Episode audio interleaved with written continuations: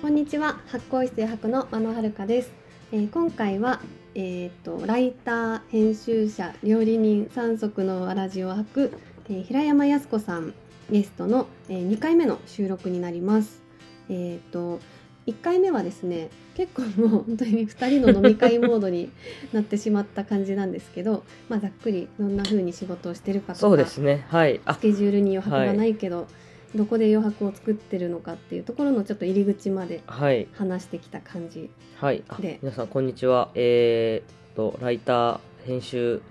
料理人をやっております。平山靖子と申します。あだ名はーいはおかんですお。かんイエーイ、みんな、イエーイ元気。ち ょっとこう声がね、声がものすごく低いんですけど、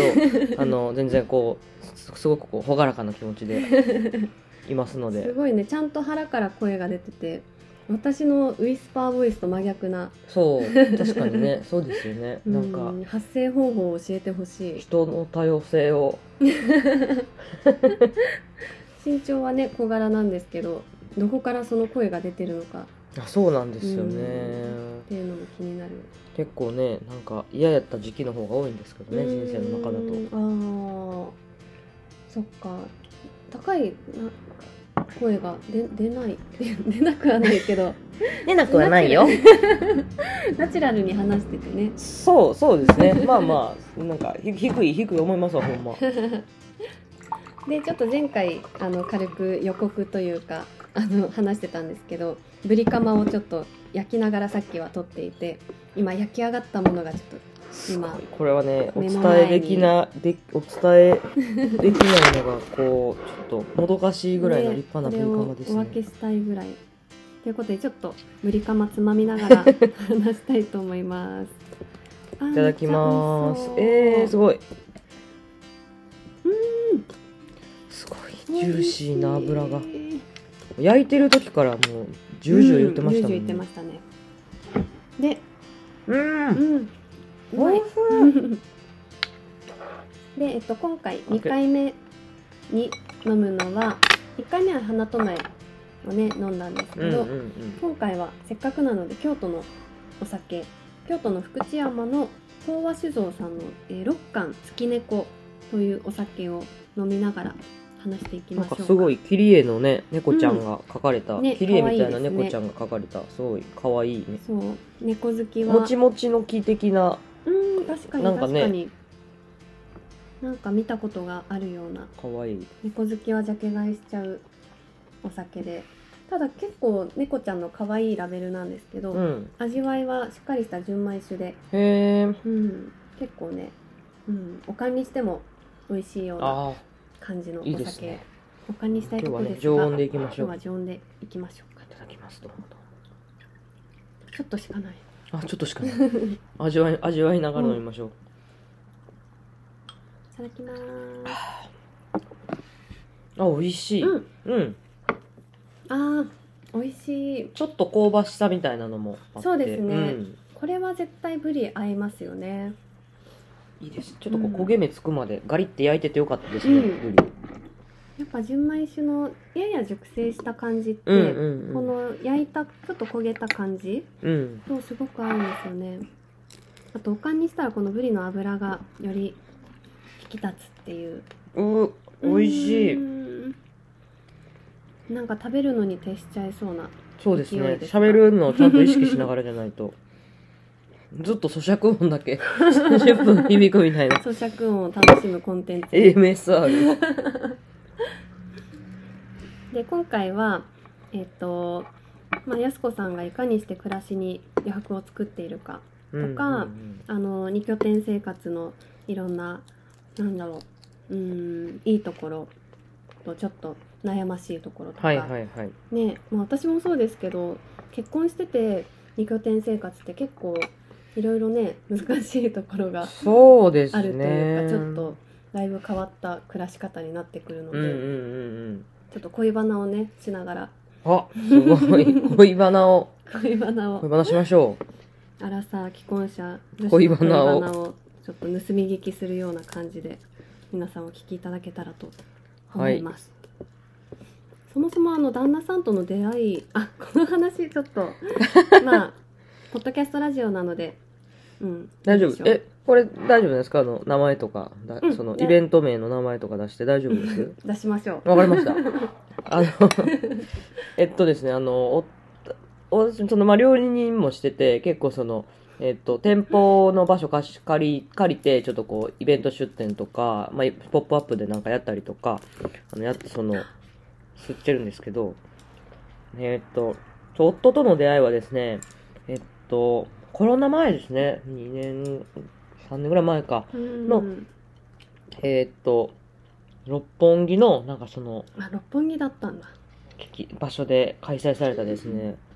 おちんちんフード研究会っていう、 これ何回聞いても面白い。。そう、おちんちんフード研究会で、えー私が料理人として、えー、と料理作ってて、それで客として来たのが夫だったんですよ なんで来てたんでそう、え、ちゃちゃうでしょ。そもそも、おちんちんフードとは何かのそう話をで。すね。まず前提の説明から。そうそう。いや、皆さん、これ、これは本当ね、あの、至ってごくごく真面目な、真面目な、あうの、あれなんですけ真ど、面目真面目。あのーもう一人私と、あのー組んでた、えっと、その場で一緒に料理をしていた方がいたんですけど、あのーその人のね、仲いい、まあ、こ私も、あその、共通の知り合いの人たちなんですけど、結構その東北の、まあ、被災地に近いところにこう住んでいた、まあ被災地のエリアと言われるところに住んでた方がすごい多くて、で、あのーまあ、一回その、みんな、その、みね、仲間たちが住んでるところに、みんな行こうかってなって、その人が、えっ、と、石巻とかやったかな石巻やったか、はに行ったんですよね。うんでうん、すっごい、あの、もうほんまに新新鮮なプリップリのホヤ食べてう、んこんなに美味しかったんやって、うん、驚いたと。うん言ってたらなんかそのまあその地元の人が「これを食ったらもう翌朝チンチンがパンパンになるか ら」って言ってパンパンになる。パンパンになるから」って言っ表て現がいい。言っててほんでね、 まあ、その「またまた」みたいな「おますか?」みたいな言うててなんかその場それはその場で終わってたんですけどなんか翌朝みんななんかプラシーボかもしれんけどすごいなんかその喜びの声続々みたいな感じになってたらしくて。パンパンになった。ほんで、なんか、ようよう調べると、その、ホヤって、その、すごくその、アミノ酸が、まあ、旨味成分がすごい豊富なんですよね。で、その、昔のそのまだ、今ほど栄養状態が高くないような時代において、ホヤの、その、乾物が、えーっと、まあ、殿様とか、まうあん、地元の権力者とか、そういう人たちのところに、その、み、み、その、貢ぎ物というか、くとして、こう、なんていうかの納品というか、お供えをされてたらしいんですよね。っていう話を聞いて、なんかそ、その、世界には、まあ、こう薬じゃない、えーっと、性のつく食べ物っていうのが世の中にはこううんたくさんあって、そえーっとそれを、あえて、こう、おちんちんフードという、 名前で名付けて食べ食べる会をやろうやっていうのをやったんですよね。ホヤもね、あのなん語か源がそうなんかこれなんかまあほんまシャレみたいな語源というか、まあ、ほんとなんかシャレみたいなはあ話なんでしょうけど、うんなんか「保つ夜」みたいなうん「保つ夜」って書いて「こうほや」って読むみたいなうんうんね、うんなんかそういう話もあったりとかしてて、で、えーまあ、例えばですけどその、えっと、ちょっと乾杯その場その回でいうと乾杯したお酒が福島の酒蔵さんが作ってはる蜂蜜酒で蜂蜜と米麹でうん醸した、 峰との雪のやつ峰か之な。さんかなちょっとうんなんですけど、まあ、その蜂蜜酒ってヨーロッパの、まあ、欧米圏のあれまああれヨーロッパかの方でその、えー、蜂蜜にその野生酵母をつけてアルコール発酵させて作った蜂蜜酒をその新妻が作って夫に飲ませて初夜を頑張るというそれがハニームーンまあいわゆるもうハネムーンの語源になってるんですうんうよ、んみたいな小話を実際に蜂蜜酒を飲みながらしたりと かうんあと、えーっと、ちょうどその時のメインがローストビーフやったんですけど、 なんか、やっぱその、牛ってその、あんまこう健康に良くないみたいな、うん、言うじゃないですか。なんか悪い油が、こう、コレステロールが、みたいな感じで、よう言われるんですけど、それってなんかそ、その、こう早くこう大きくしようとする、その乾燥飼料、食べてるものがうん原因で、本当は牛ってその土から生えてる青草ばかりを食べて生きているのでそういうその自然のままにこう、自然のそそのままのその、牛が食べるべき青草を食べて育った牛は、なんかその、栄養価栄養価というか、まあその油の人が全然違うらしくて、うんそれは、あの、非常にこう、えー健康にいいらしいうんという話で、まあ、いわゆる、えー何でしたっけその、なんて言いますっけあの、青草食べてる牛のやつ。えーっと、東北牛えなんだグリーン、なんか、えー横横文字の、ググラスフェッドビーフか。あ、えーそう、グラスフェッドビーフのね、肉とか。うんまあ、そういう、その、えーっと、牛の青草の肉は健康にいいらしいとか、蜂蜜酒作ってんのがハネムーンの語源らしいうん、とかえ トーリビアをそ交えう、ながらう脱、脱エビデンス。んそう、エビデンスは知らん。しか し、民話、民話レベルみたいな言われていることを持ってきて、うんえーっと、それを、それを食べ、飲み飲み食いをしながら、うまあ、ん精力っていうのはその生きる力なので、うんみんなでそのおちんちんフードなるうん食を楽しみながら明日への活力をこうチャージしていくきまいこうじゃないかっていう、非常にこう高尚な、うんえー高尚会だったんですね、うんそこに 来たのが夫やったっ ていういい、ね、未来の夫やったというあれなんですけどでもほんまはねあの普通に営業に来てたんですよね彼 はあえどどん な映画そのばっかりおでちんちんフードに営業もあんのかって話なんですけど、 その、結構その、編集者、編集者ライター界隈がこうバーって集まる、うんあれやったんで、で、もともと夫はその、私のことをこう知ってくれてたんですよね、名前を。うんほんで、その関西在住で、酒、お酒のコンテンツに強くて、うん記事書けるっていうので、えっ、と、関西で、その、ライター、まあ、頼めるライターをこう、つな、つながっとこうっていうのでう、んほんまにゴリゴリ営業のつもりで来てたとそっいう。かすごいなそういうきっかけでね、ちょっとうん付き合うことになるとは、うんまさか、まさかって感じなんですけどね。ねそっから直後に結構コロナでいや連休直後じゃないかえーっと、それが、まあ、9月とかぐらいか、9月、9月ぐらいで、でその翌週ぐらい、翌々翌週、翌々週に、たまたま、関西出張があって、うんああの、彼がね、彼がこう、関西に来る用事があったんで、それでなんかまあ、パッパって飲んでて、うんそのタイミングで、えーお付き合いしましょうってなって、うんって感じで、コロナが始まったのは、だからその翌年ですね、翌年の、だからう、ん3月とか、うん2月とか3月ぐらいかな。うんうん。ねだから遠距離遠距離恋愛というか、そうですねな。かなか会いに行けなくなっちゃってうん。確かにね。うんそれまでは、でも、言うてなんか、向こうも、関西出張多かったしう、んあの、福井出張の、なんて言うんですかね。福井出張あるの、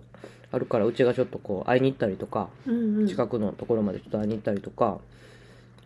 もしてたし、あと、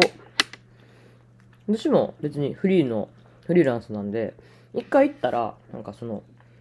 一週間ぐらいもう向こうの家いたりとかして、うんうんだから遠距離っていうほどのね、あれはなかったんですよね。すごい会うてたんで。うんそっかそっ月かのうち、なんだと7日ぐらいは会うてたのかなと思うんですよね。それやったらじゃもあ会えうて、たんですねうん。普通になんか東京、東京の中で付き合ってる人よりなんやったら合ってるんちゃうみたいな。ううんん。でそっからあれですよねコロナの後の7月ぐらいですかね東京に、東京じゃないや逗子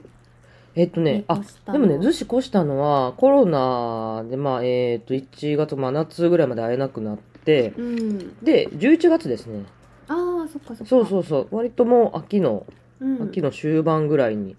越してきましたね。うんその時はもう結婚前提っていう感じけそうです。結婚は前提で、そっかそっかうん。なんで逗子にしたんでしたっけいや、これ、これはね、でも ね、うん大丈夫です皆さんここからうまいこと余白につなげるんですけ どあのいやこれねなんかねその京都で少なくともこう過ごしてきた方だったらめっちゃわかると思うんですけどその京都ってなんか余白だらけの街じゃないですか、うんうんなんかすぐすぐパッて行ったらこう鴨川あるし、うんなんか自然があるし、まあ、あと、まあ、ぜ絶対そらそうやって話ですけど東京より人も少ないし、うんこうなんか街のそのスピード緩いじゃないですか、うんゆるい東京に比べてうんそれの中でこう10年以上過ごしてしまうと、うんもう東京のスピードについていけないうなんってすごい思って、うんまあ、なんかもちろんなんかもっとすごい若い、まあ、例えば新卒とかうん大学で東京に出るとかこう新卒でその東京就職するとか、まあ、本当にこう体力もあってうん真新しいものがこうどんどんビュンビュンこう流れていくあの東京のうんスピーディーなところについていけてる年代やったらうん東京っておもろいってなったと思うんですけど、うん30過ぎて今更私はもう東京に行けないってなって、うん東京に行くんやったらもう遠距離婚でいいって言って ずっとごごごねごねごねごねごねごねしてたんですよあ。そっか最初はじゃあ東京来るみたいなそれはそうあのコロナ前やったんうで、ーんそっかそっか彼は毎日その出社があったので渋谷ですねそうそうそう、一緒にこう住もうと思うと絶対にその毎日出社が必要なその彼のライフスタイルにある程度合わせんとあかんみたいなとろころがあったのでうーってなってたんですけど、まあ、コロナが来て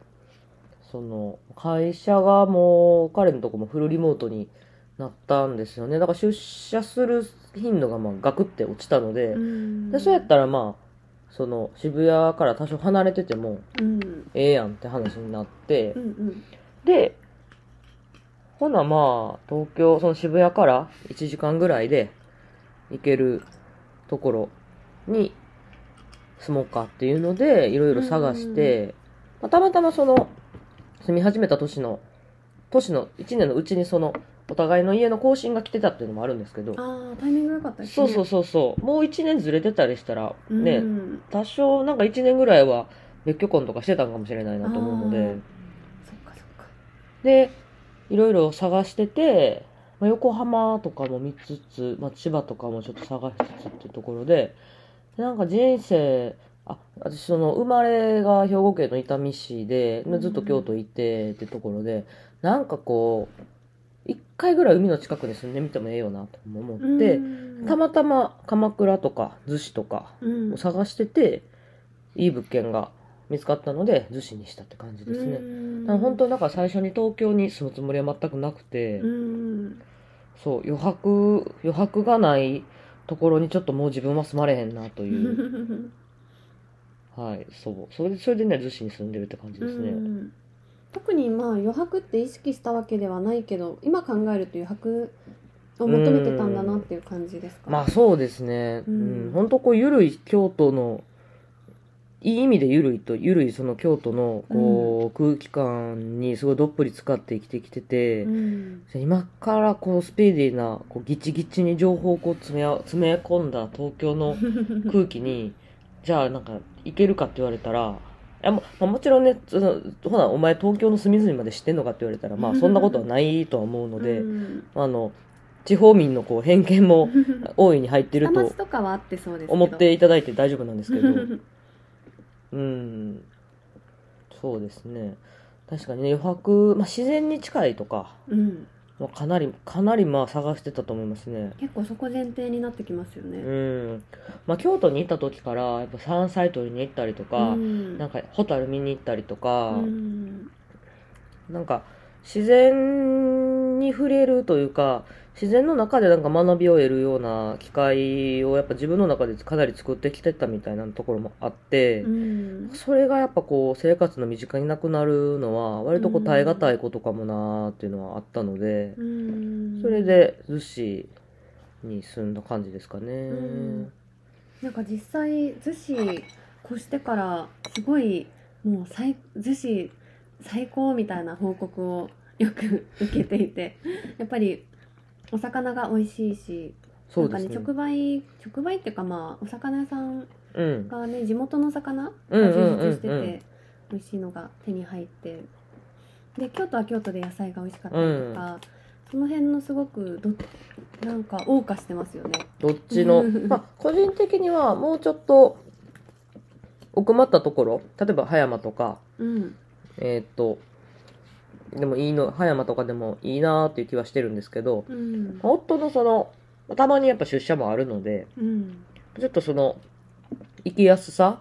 みたいなところを考えるとあそう逗子ってその割と始発駅やったりするんで、東京方面ってほほぼほぼ座れるんですよね、うっん。ていうなんかその通勤の落差とかもあるとまあ今のところ逗子かなというのでうん。ほんと魚が美味しい身が近いっていう逗子とあの里山とうん。里山があった里山が近くて川があって野菜が美味しいうん。あとは古魚滋賀の琵琶湖のねうん。魚が美味しい京都というところで、なんかすごいいいバランスでうん。二拠点生活できてるなっていうのは思いますねうん。なんか京都と逗子って京都と逗子の二拠点生活なんですって言ったらなんかすごいめちゃくちゃ優雅な暮らししてるみたいなね すごいね、お金がないとできなさそうな感じの響きなんですけけどねでももう行き来はほんまにもうできる限りあの桜観光夜行バスを使い うん。交通費かかりますからね。そうですねあとは出張とくっつけてみたいなうん出張とくっつけたりもなるべくしますね工夫してやってますよね。うんうん。あ逗子もすごい楽しそうで、私も一回お邪魔したんですけど、本当に海が近いし、なんかなんかあれですよローローカルスポーツみたいなのやりました よね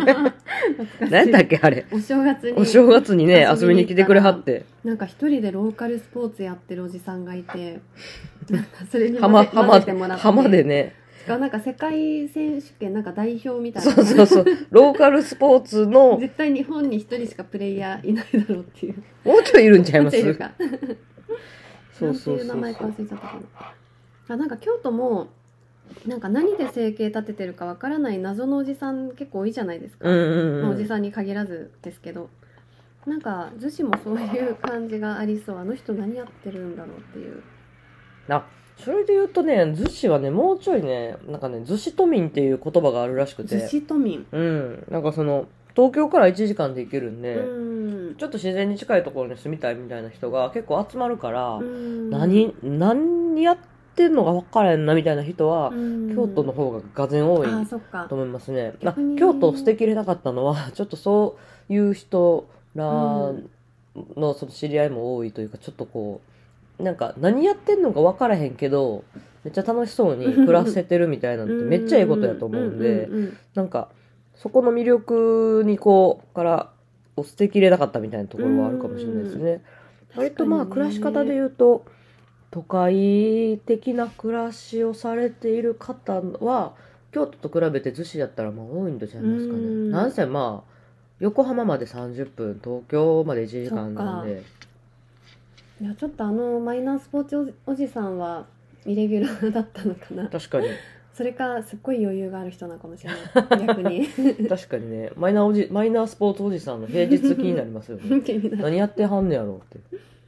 あ逗子の方が結構経済的な余裕があったりとかする人が京都と比べると集まりやすそうあまあ多いと思いますよ、まあうん単純にそうですねだって駅駅前のスーパーやっぱ鈴木屋っていうあの逗子逗子その本社のちょっとこう成城石井味のあるスーパーーだったりするんですけど葉山とかもねまさにまあそういう別荘別荘地地も多いですしねね人口もね少ないですからねうん京都だって150万ぐらいいてうん逗子5万5千人ですからえねそんなあに全全然そううそう都市規模も全然違うんですよ、うんそっか京都はねモラトレモリモラモもりゃモリアトリモラトリアムモラトね。リアムおじさん が多いっていう話をこの間してそうですね。盛り上がりました盛り上がりましたようね。ん、なんか京都はあんまりお金がなくても生きていけるあの、まあ、税金が高いとかちょっと行政の問題はあるけど、はいはいはいはなんい。かなんとかなっちゃってる人が不思議と多いってう。いうんか、街が狭いっていうのもあるのかな。そうですねう。ん。なんで、なんでしょうね、あの、京都の独自の、 ななんとかなっちゃう感じ。うん家賃の安さもあるしあそーれってなんかなんだろうねサバイバル力があれば結構生きていけまうんすうよね、んうんうん。うんだから結構本当に今の暮らしはやす子さんにすごいぴったりな感じででもこれからも2拠点続けていこうと思いますかあ、もちろんです。もう全う然ん2拠点は本当前提で、うんかなと思いますねう。んでも今割合としてはやっぱり逗子が多いですよねそうですね。ま、まあ、ちょっとまあその、22でそのもうちょっとこう、京都の家を整えるほどのこう、えっ、と、経済的余裕がまだないっていうのと、んまあ、あとはあれなんちゃいますやっぱこう、まだ新、新婚さんいらっしゃい の、シーズンなのでまだバリバリ新婚ですもんねまだね、その席入れて1年経ってないので、うんもうちょっとなんかしたら、割と半々とかになったりはしてくるんじゃないかなとは思うんですけどうね。んそっかそっか私なんかは結構ゴリゴリに半々でうん。行ったり来たりしてるんで結構やっぱり夫を東京に残してうん。残してっていうか私が勝手にねあの来てるだけなんですけど やっぱりご飯作ってあげたい気持ちがうん。あったりとかやっぱりね寂しさとかもあるし、そうですうねん。なんかその辺をどううまくやりやりくりっていうか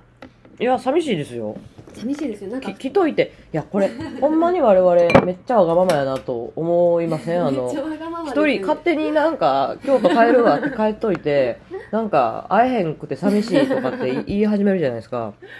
めね。ちゃくちゃ自己中ですよねいやほんますん ません。ほんまね、もうだ、ね、大事にしましょうね。しかも2人ともなんか12日ルールうん10日ルール、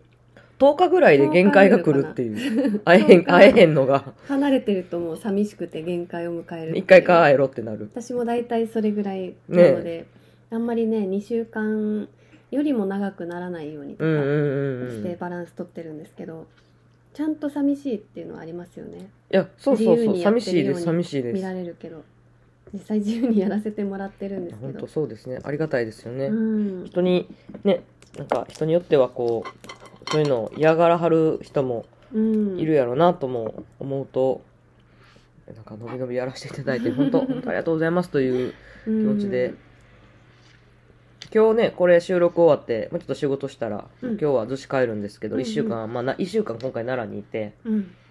今日最終日こう京都来てて帰るんですけどやっぱ売れたやっぱ楽しみですよねそのうん 夫に会うのはえーめっちゃ可愛いそう、可愛い んですよ。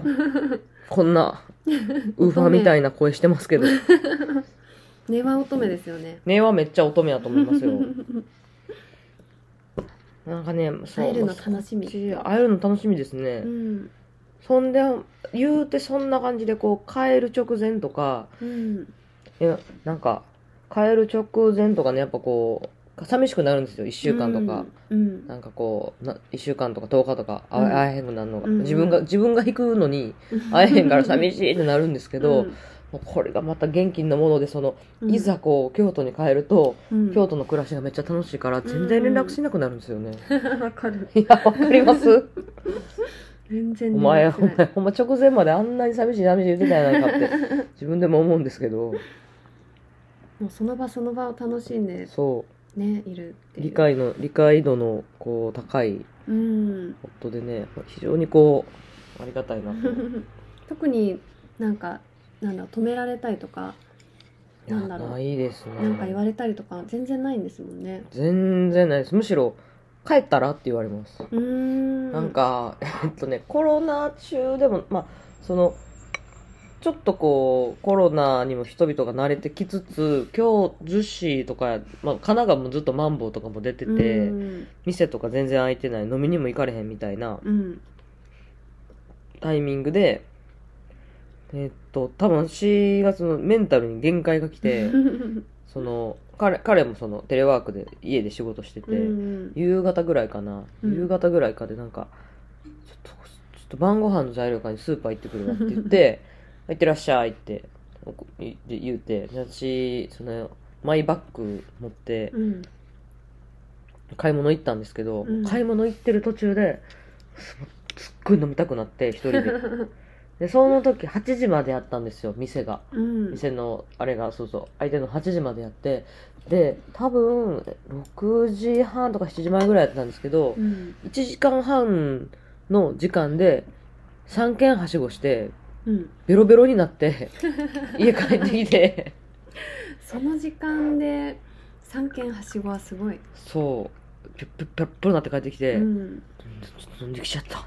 めちゃくちゃベロベロやってなってそれでそれでもうそのストレス溜まってんねんなってうん刺した夫が「やっちゃん京都帰り」って言って言ってくれて「分かった帰る」って言って京都帰りました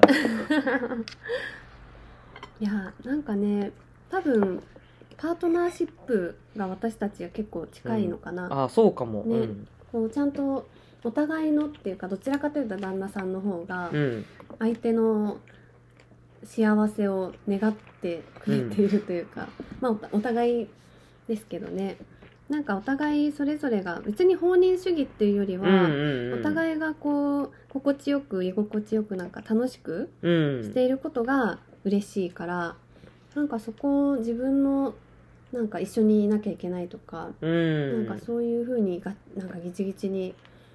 うんうんうんつくんじゃなくてなんかそういった関係性あってのねこういう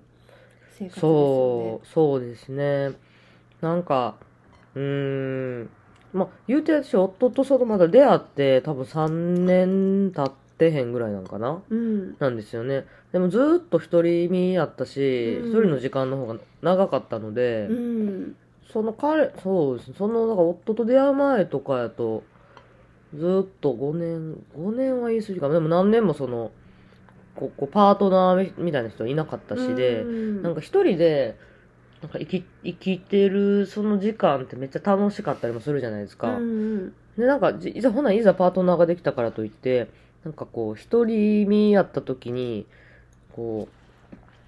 う、貯めてきたこの一人身の、お一人様で楽しいみたいなものをこううん全部捨てるとかちょっとない、ちょっと無理やなと思い、 そうそうそうそう。そこは、あれですね、うん本当にいいバランスでそうさせてもらってるなっていうのはね思いますね。うんうんそっかそっかまだこうどちらかというと独り身時代の感じをこう今もこうちょっと残しつつじゃないけど、うん、まあでも自分なんか名残名名残残でもでもないかまあまあでもこう自分を作ってたりもするのはやっぱり一人一人のうん時間一人まあなんていうんですかねその彼なしではみたいなところではないところでのうんまあ自分だったりもするので、うんまあそこのそこの自分なんかこう一人でいることのこう時間なんかうん夫と、夫とかとは全然違うもともとその仲の良かったコミュニティであったりとか、うんなんかそう会いたい人と会うみたいなところでこう生まれるなんかこうインプットみたいなのもすごくあるしうんその代わりもうほんとなんか逗子いる時はマジでその夫大好きおばさんなので。ほんとほんとどこ行くにもね一緒一緒に行ったりも一緒に行くんですようねんご飯まあご飯食べ行くもそうですけどご飯食べもそうやしまあなんかちょっとスーパー行くとかうんドラッグストア行くとかゴミ捨てもうん朝のゴミ捨てもえゴミ捨ても一緒にそうゴミゴミ捨てデートをするんですよえー、そあうちょっとじゃあ歩くんですかえいやでも32歩ぐらいです けど超仲いい超モテ仲ないいいからとかじゃなくてそう超仲いいんですよえー、それはやばい そうハイパー仲いいので、うんまあ、ハイパー仲いいのでこうちゃんと一人の時間も作ろうって感じですかね多分それはうんお夫もまああるんちゃうかなと思うんですよねうん一緒にいると一緒にいるタイミングってずっと基本的に一緒にいるんで、うんまあ、一人の時間もちゃんとこう大事にしようといううんそっか、まあ、確かにねあでもその辺もわかるなでも真野さんもほら夫大好きおばさん夫大好きおばさん同盟じゃないですか我々は そう私もやっぱり結構一緒にいたいタイプうんだからまあ本当は私別に別々の時間いらないぐらい、うんうんうんうんもう京都も一緒にいればいいのにとかうん。本当は一緒にもう京都移住したいああ、はいはい感はいはい、はい。じで別々別に一人の時間そんなに必要とは思ってないんですけうど、んうんうん。でも結果的にやっぱり一緒にいるとダラダラしちゃうっていうか、まあ、わかりますよ、うん一緒好きな人と一緒に入れることで、結構うん満たされが発生する から、うん、なんか、ね野心がなくなるあ、わか る。このままじゃいかんってなって。だからこうやって寂しいけど離れてることによって、うんい。ろんなことをやるきっかけになるっていうか、んんんん逆に、まあ、余白ない気気もしてきたななんか寂しさをいろん な他のことで満たすっていうかいろんなことねこうやって手仕事会やったりとかも、うんまあこれも一緒にできたら楽しいですけど、まあ、一緒にいたらなんかそれだけで満たされちゃって別に何もやりたくないってなりがちなところを、うんうんうんうんうん、離れてるからこそいろんなことできるっていうのがあるんで結果良かったかなっていう、そうですね、うん、ところがあるかも。意外となんかその私すすごくその、えっと、パートナーシップとしての相性は非常にいいと思うんですけど、うんなんかにだから最近すごいようによう似てるって言われるんですよ似て最近どんどん似てきてるいや そうそうそれすごい言われるほんまなんかね飼い主犬って飼い主に似るじゃないですかどっちが犬なんかはこれは ね有意識問題ですよ有意識問題だわよいやほんと写真見るたびに思いますどんどそん似てきうそうなんだわんているワン似てるって言われるんよ言われるわんでもねどっちかというとうんあの安子さんが小池化してるんじゃなくうて、ん小池さんが安子化してるああそうなんやうん気がすそるうかうん、なんだろう髪型とかでもこうこうやす子さんがこういうファッションしろとか、うこんういう髪型しろって言ってるわけではない言うてるわけではないねあでもパーマは似合うと思うから一回やった方がええでってパー言マっめてったちんでゃすけど、似合ってるそうめっちゃ似合いますよねうん、そんなになんか言うてみどうこうみたいなのないんですけど、うん、そうなんかすごい似てきてるって言われてて、うん、そのに似てきてるって言われてるし、まあ、確かにまあお互いすごい影響し合ってるんやろうなってみたいなのあるんですけど、うんただなんか割と例えば酒場のアプローチみたいなのって全然その夫とは私と違うんですよね、酒場のアプローチ酒酒お互い酒好きまあ酒の場で出会ってるん、うんやってるんでうんお互いお酒すごい好きなんですけど、うんなんかそのそ酒場に対しての酒場に対してのなんかこう何を大事にしてるかって結構違ってて、うん、なんか彼はその美味しいお酒とお料理と、えーっとまあその店主との会話うんを楽しみに行くうんのが多いんですけど、私は割となんかこう街の仲間に会いにうん行くんですよ喋りに行くというかうんま、ま、なんか飲み屋飲み屋街に行ったら街ののんべえ仲間がうんなんかどっかしらにはいるからなんかそういう人らと「うんああ元気!」みたいな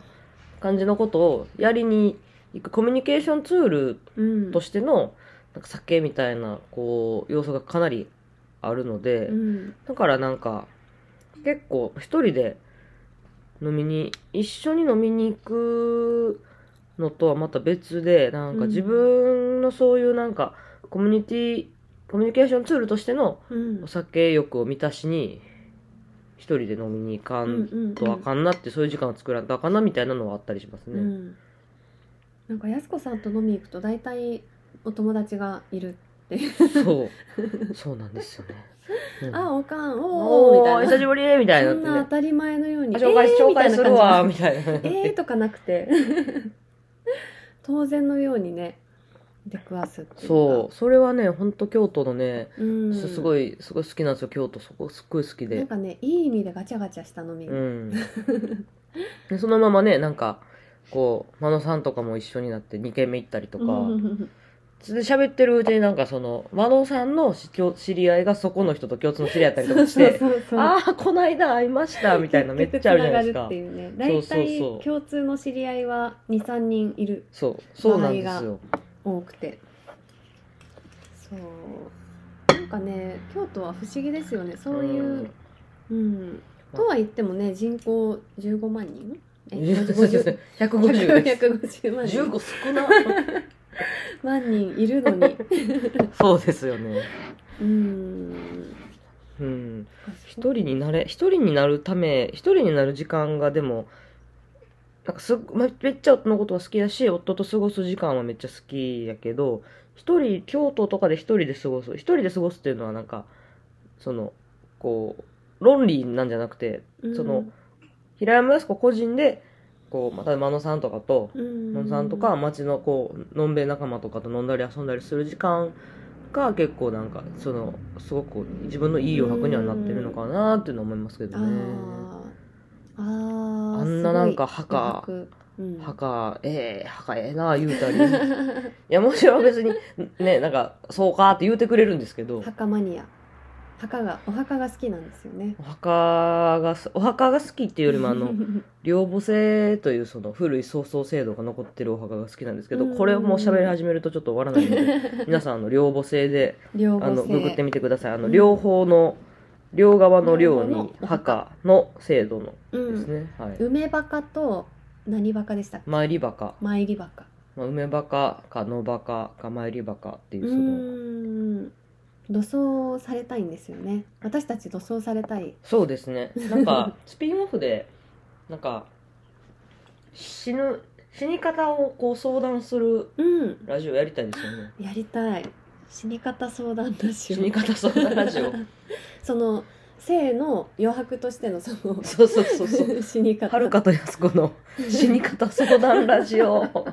チーンってこう、おりん、おりん最後に鳴らして。めっちゃありそうもう終わりや。それシリーズ化できんのかなでも大変パーソナルな、で好もきないかもパーソナルな、なんかこういう話みたいなのは、なんか、こう、パートナーが横にいない方がはかどりませ。うんーん確かにうん。別にこう、パートナーけなしてるというわけではなくて、うんなんか、うん、こう、確立された、こう、個人の、こう、これが好きみたいなのは、ううんん意外とこうやっぱ一人の方が発揮できたりもするのかもなって思ったりもしますよねう。んうんそっか安子さんにとってはそういう人間関係っていうかその安心できるうん大好きな旦那さんがいることといろんなお友達がいてでその旦那さんって、まあ、家族あの一応戸籍上もつながってる家族っていうところから離れたそういったコミュニティがあるっていうところが、あうー、ん、なんか余そう白で的すなね感じが。なんか依存さ依存先を複数持っていた方がうんいいみたいなのってなんかこうビジネス的な話でもよく言われるじゃないですか、うんそれはあるかもしれないですね、うん居場所は複数作っときたいし、うんうん、なんか興味関心の分野も幅広く置きたいみたいなのは多分そのたくさん持っていることでうんなんかその余裕が生まれるというか、うんあっちがあっちが一旦停滞してても一旦ここれが今手元にあるからなんとかなるかって思えたりするみたいなのにもつながるし、うんうん収集収集癖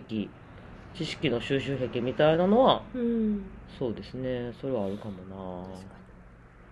確かになんか花ともえさんのね話ともつながってくるうんところがありうんうんますね。あそうですよねねなんかそのそもそも吉野のの、えー、と一次産業うんうんうんが、まあ、林業がかなりメインですけど、うんうんそれだけじゃなくて、えー合間で柿とか梅とかうんうんを育てたり、その合間で米育てたりとか、うんうんうん複数なりわいを持っていてやっぱり何かあってだこう一つがダメになった時に、うんそれだけに依存してると成り立たなくなっちゃうからこういくつもなりわいを持ってるっていううんうんうんうんところがリスク分散になっていてお酒作りも結構その辺でリスク分散をそうですよねいろんな作り方をしてうんっていうのがあるからだからやっぱりね結構百姓的生き方百姓ライターって私はいいんじゃないか確とかにマインド百姓がいいのかもしれないマインドそのま百姓、なりわいもそうだしマインド的に百姓的なうー考んえを持っとくみたいなのはすごい大事やなって思いますねなんかマインド百姓うん百 姓、百姓マインド作者百姓マインドを 持つ、うんうーんいろいろ調べたいのもそれはまああとはなんかこう優しくなりたいのでいろいろ知りたいみたいな話は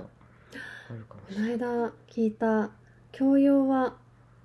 教養があると人に優しくなれるあそうそうそう教養があると人に優しく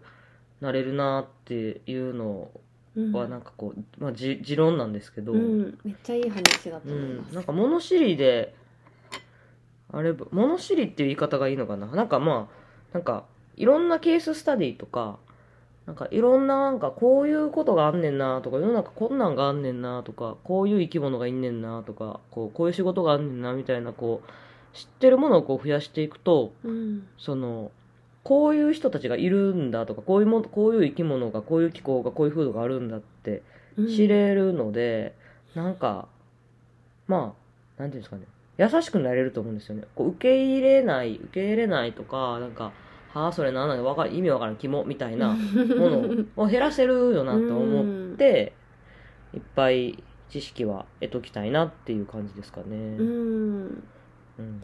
こうやって話聞いていくとなんか安子さんにとっての余白ってそういった知識とかうん教養、そういうちなんか知的好奇心でいろいろ探求してきたこと自体が余白になっているというかすご確かにねく愛があるっていうかアガペーがアガペーがもうら、ううんん人類愛ああすごい優しいなってすごく思うし私がよくぐちぐち言ってることに対して、うん、でもその人の立場に立つとまあ大変だよねとか、うん、なんかこう悪口を言わないというかいろんな人の立場に立って、うん、その人なりの辛さを見つけたりとかするからすごくうんなんか心に余裕がよ余裕そうやってすぐに怒らないとかなんかそういったのもうん余白そうですねなんか余白なんかこうなんていうんですかねその実はこうすごくこう広大な土地を自分のこう自分の精神がこう持っているとしてもうんその知らないそそのこのはここのって言うて今はもうぜうんラジオ全然全然わからへんこのこの まあ、手のひらの中に収まるところの中でのこう知識とか経験でしかないとうなんかそれだけになるので実はそうのん外側にすごくこう広大な余白が広がっていたりすることにも気づかないうんうんのでなるなんかなるべくあこうここにはこうこういう世界があるんだとかこういうものがあるんだとかいろいろこう知っていくごとにうんなんていうんですかこう自分の中ですごくこう余白を見つけていってうんそこにこう知っていった知識をこう埋めていくうんみたいなこううん陣地にこうちょっとずつブロックを置いていってなんかいくつかこうブロックを置いてみてはーってこうちょちょっと引きで見たら、あれ意外となんか自分のこう把握できてる世界ってすごい広いんやなっていうのがこう分かったりもするうんなと思うんですよね。うんうんまあ、そこにそうですねこう余白を感じるのかもなと思いますね。うん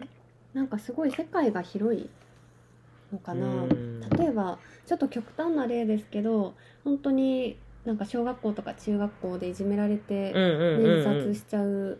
ね、子供が本当に多いのすごく心苦しいというか問題だなと思うんですけど、うんやっぱりそういう小学校とか学校のコミュニティって本当に世界広い世界の中の一部だけどでもその子供にとってはそれが世界だから、なんかこう外側のことがあんまりわからないでで自分の世界の中にもうあの行き場がなくなっちゃってっていう追い詰められてっていうところだと、まあ、極端な例だとそうででもそこにもっと外側にはこんな世界があって逃げ場があるっていうことをうん知るときっとねなんかそんなそうです最ね悪なことにならずに済むとた思う。しそうですね多少ちょっと、まあ、あんまりあんまりちょっとこう家庭環境が良くなかったのもあって、うんまあ、逃げ場がない中で割とこう思春期をこう過ごしてきたみたいなところはあるんですよね、うんなんか本当本当まあ極端な話で言うとこうこううまんかったらよかったみたいなことをこう言われたりとかした中で、すごく生きてきたのはあったのでなんかそれでよりなんでしょうねうーんまあ人に悲しいことを言わないとか悲しい思いをさせないも含めてですけどなんかそれをこうどうしたらいいのかみたいなのをうん考えた時に、なんかいろんなケーススタディを知ることやなっていうのはちょっとまああって、うーんう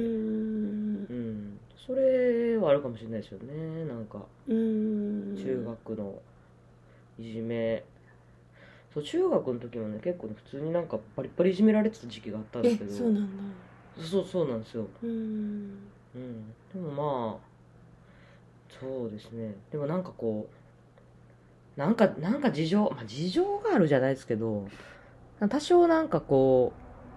ういろいろしなんかこう調べたりとかうんこういじめられてた人とかのこうネットの体験談とかうーんちょうどこうこうインターネットインターネットが今ほどこう広まってない時期に結構ゴリゴリこう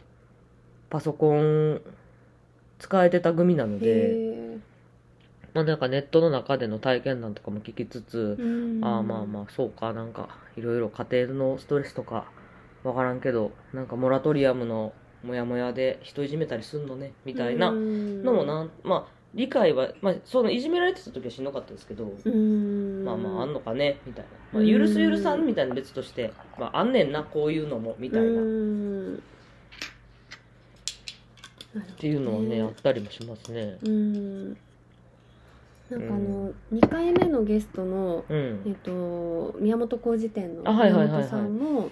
えっと、結構最初に農業農業研修うんかなとかでやっていた時に、うん結構厳しい職場、うんあ農業の現場じゃないかな農業の現場も厳しかったしいろんな仕事してきた中でやっぱり結構パワハラ的なあ職場も多かったけあど、はいはいはいだからそういう状況になった時にじゃあ自分もそうされたから人に対してそうするとかじゃなくて。うんうんうんうんなんかそうされたことを人にしたくないからあのじゃあどうすればもっとこうん、ういい環境が作れるかとか確かにね、うんなんかやらされたことをこうされされたことをこうやらないためになんか何が大事かってなぜそういうことをするようになるのかみたいなメカニズムとか根幹のところを知れた方が多多分対策打ちやすいと思うんですよね。うーんなんかねこうすごいまあま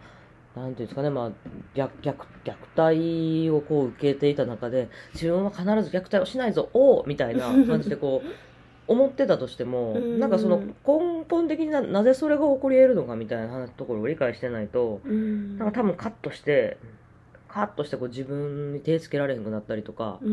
んするしてなんか結局同じことしちゃうみたいなのって結構あるんちゃうかなとは思うんで。うーん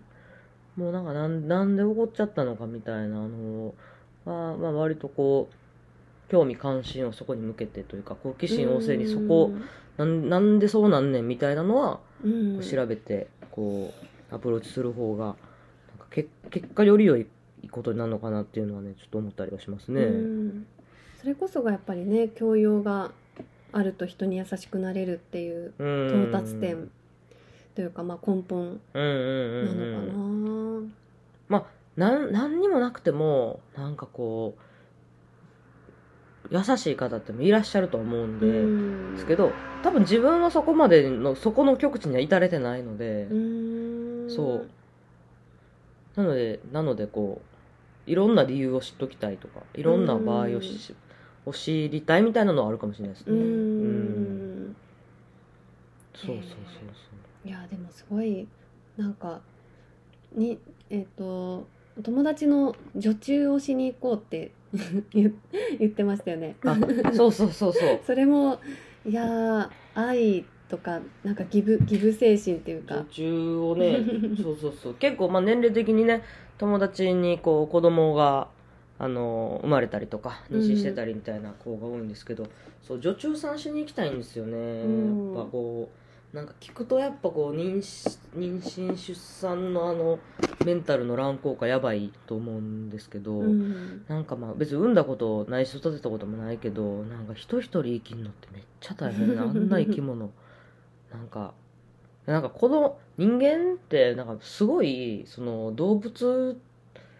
この動物の赤ちゃんとしてはかなり未熟な状態で生まれてくるらしくうてーん成長に時間かかりますよね。そうそう脳がやっぱめちゃくちゃでかいんでうんしかもその四足歩行の時ってうんその、まあ、猿とか想像してもらったら分かると思うんですけど、うこうんこう骨盤からこうんう足がこうひし形に伸びてうん四足歩行するじゃないですか、はいでもその子供人間ってその二足歩行になったんで、うんそのひし形の足をどうやってじゃあ二足歩行にするかってなったらこうなんていうんですか外側にこう開いてる骨盤をギュッてこう中に締める形でうん足をこう垂直にまっすぐ下に立たせるっていううんその進化をしてきてだからその結果こう参道が狭くなってしまってうんだからなんかその備え必要最低限のなんか機能だけ備えて生まれてくるみたいうんな脳は後から成長するっていう話ででなんかまあ確かに全然まあほそもそもの生き物として全然違うんですけどなんかこう草食動物とかなんかうん生まれてほんとすぐに立ち上がれて、うんなんかこう親と一緒に逃げれたりするじゃないですか、うんなんか赤人間の赤 ちゃん全然もう3時間おきにねおっぱいあげて大目も見えへんし、変うんみたいな思うとうんすごい大変やなと思って、うんあそれこそね萌子さんにね教えてあの萌子さんと一緒にあの吉野旅行ってた時に教えてもらったなんか人が育つには3人母親がいるみたいな、うんね、生みの親と育ての親とコミュニティの親とみたいな、うんなってやっぱね昔はおばあちゃんとかが見てくれたうりんしてましたしね、そうですねそうだからなんかそういうのもやっぱりそういった知識があるからこそやっぱり大変だなっていう共感力もあると思うんですけど、うんうんうん共感してこう助けようっていうきっとなんかやっぱり助け合いのとかそういったこう仲間のコミュニティの中でやってきたんだろうなって。そうですね、うんなんかまあ子供産んだ友達にはやっぱなんかなるべくハピネスでいてほしいよねと思うと、うんえなんかそうやったらなんかおもろそうやし助長しに行こうかなみたい なやっぱお感かんじでですよ。そうみんなのおおか母んさん百姓百姓おかん百姓おかんということでちょっとそろそろ1時間をほんまです迎えてねめっちゃ喋りましたねちょっと2回目というか後編だいぶね食った話ができましたね。大丈夫ですかねすごいなんか好きなようにざっくばらんに話してしまったんですけど、うん、いや、うん、でもすごく私も余白が最終できました無事に。あよかったですそう、 うんでもそうなんかあれかもねそのわかん自分の知らない知識を埋めていくことでうん、結果余白が見えるみたいなうんうんのうんはあるかもしれないですね、どんどんこう宇宙宇宙がたくさんあるああそうそうそうそう宇宙論みたいなそう感そうじそうでそうそう 理解できいないとかちょっとこう理解しがたくて私だったら頭にきちゃうようなこともちゃんとこう知識としてこう調べて、分析すればするほど宇宙の広さがうん、こう分かっていくみたいなうん、感じ 君もコスモを感じないか新興宗教みたいな感じに なってきましたけどちょっと実はこれもあのあと2分か 1時間リミットなん1ですよ時間リミットあ、うん了解ですなのでちょっとねこれも前回とつながる話だなと思ったんですけどちょっとその辺は余白アカウントあのツイッターのはタいコイチ余白アカウントでちょっとまたつぶやきたいと思います。ということでじゃはいあはいえっ、と令和の百姓おかん はいうん令和の百姓館かっ平山こ靖子かっこかりかっこかりやすこさん今回はたくさんいろいろ面白いお話をお聞かせいただきましてあとんりでがともうごござざいいまませんしありがとたうございますまたぜひあのこのゲストにはまたこういつかはい参加してもらうっていうあ余白を作っているのでありがとうございます、はいまたその後の女中トーク、確かにうんうん、聞かせそてういでたすだくねのちょっ楽としみにしてますスピンオフでじゃあこっちでもじゃあそのああとね死に方ラジオ新や潟ラジオりま しょうはい やりましょうはいじゃあありがとう ございましたはいどうもありがとうございました長々とどうもはいまたまたねーバイバーイ